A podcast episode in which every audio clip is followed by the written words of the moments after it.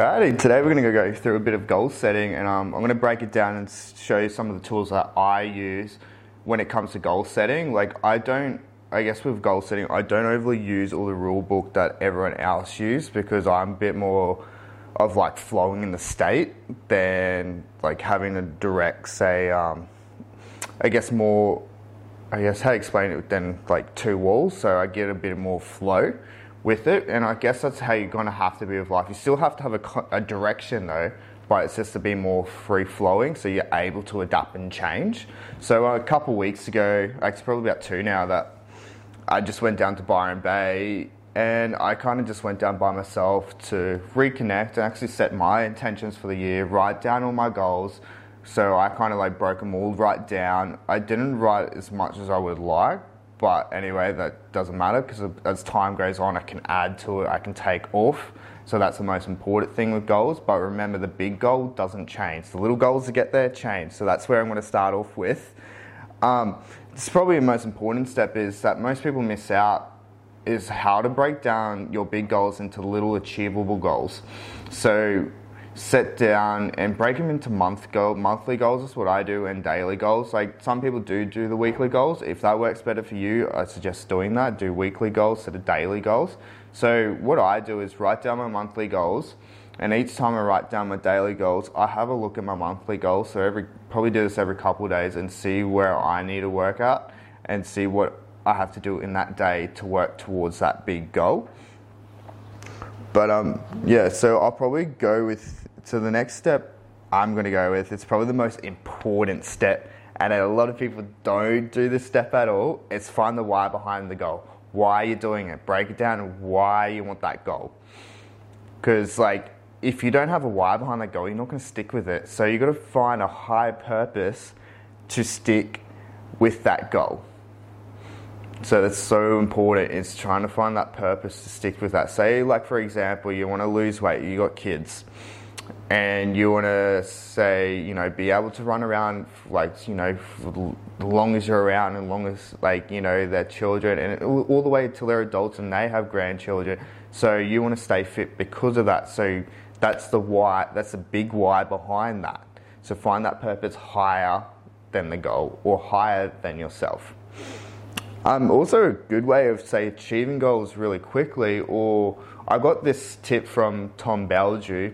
I think that's how you say his name. I probably said it wrong. He's from Impact Theory. If you haven't heard of him, definitely worth looking him up. Um, so look at goals. So if you want to achieve a goal in a year, try and achieve it in six months.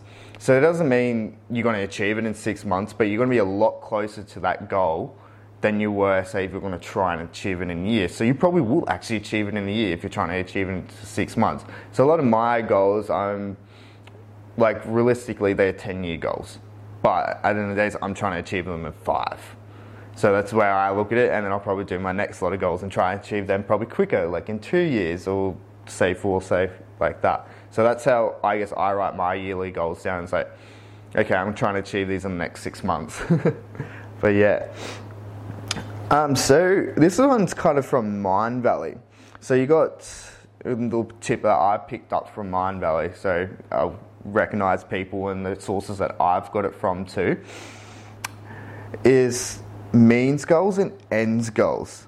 So it's like end goals. I guess I'm trying to think. Go back a couple pages. So it's like with the ends goals and means goals. So an end goal is a means to an end. So pursue end goals. I don't think I really explained that bit right, but um, definitely there's a YouTube. I'll, I don't think I'll link it up, but um, there's a YouTube video on that. So look up Mindvalley goals, and they break that down really well because I didn't write that down properly here, and I actually can't remember off the top of my head with that. So. So, and another thing is too, um, when you're writing, say, like your yearly goals, 10 year goals, five year goals, break your goals right up into different sections. So, like, you got your fitness goals, family goals, environment goals, work goals, relationship goals, vision, which, and then purpose, which all kinds of those two slash into one. And that's the thing I did this year. It's like, what do I want to get out of, say, my work life, my relationships, what kind of person that I want to be to, and what kind of person I want to be with. So it's like, and by saying that, it's like a lot of when you're like breaking those two goals down, they kind of fall into one category, but do se- do separate them into two. But yeah, so, so you do have to have these personal I guess, growth goals. So, because you want to be, for some of your goals, you have to grow a lot quicker than you actually think to achieve those goals in those time frames. And that does come down to environmental factors, so like who you're hanging around or finding a mentor. But yeah, that kind of stuff. And like, there's times where you, I guess, you fail. You're guaranteed to fail with some of the goals. So they got like a rule of thumb is that um, so 50% of your goals you won't achieve. And, but you don't get disheartened over that. It's like work out a way how to still achieve those goals and how to work towards them still. So find a way to guess overcome failure. Like one of the things that I do is I go to like a deep place and find a painful situation where I can think of and help me to use that as a motivator to keep going. So pain is a great fuel to guess find that motivation, but the next step of the greatest fuel is finding inner peace. So that's like the you know the cycle of getting that. But yeah, pain is a brilliant tool to keep going.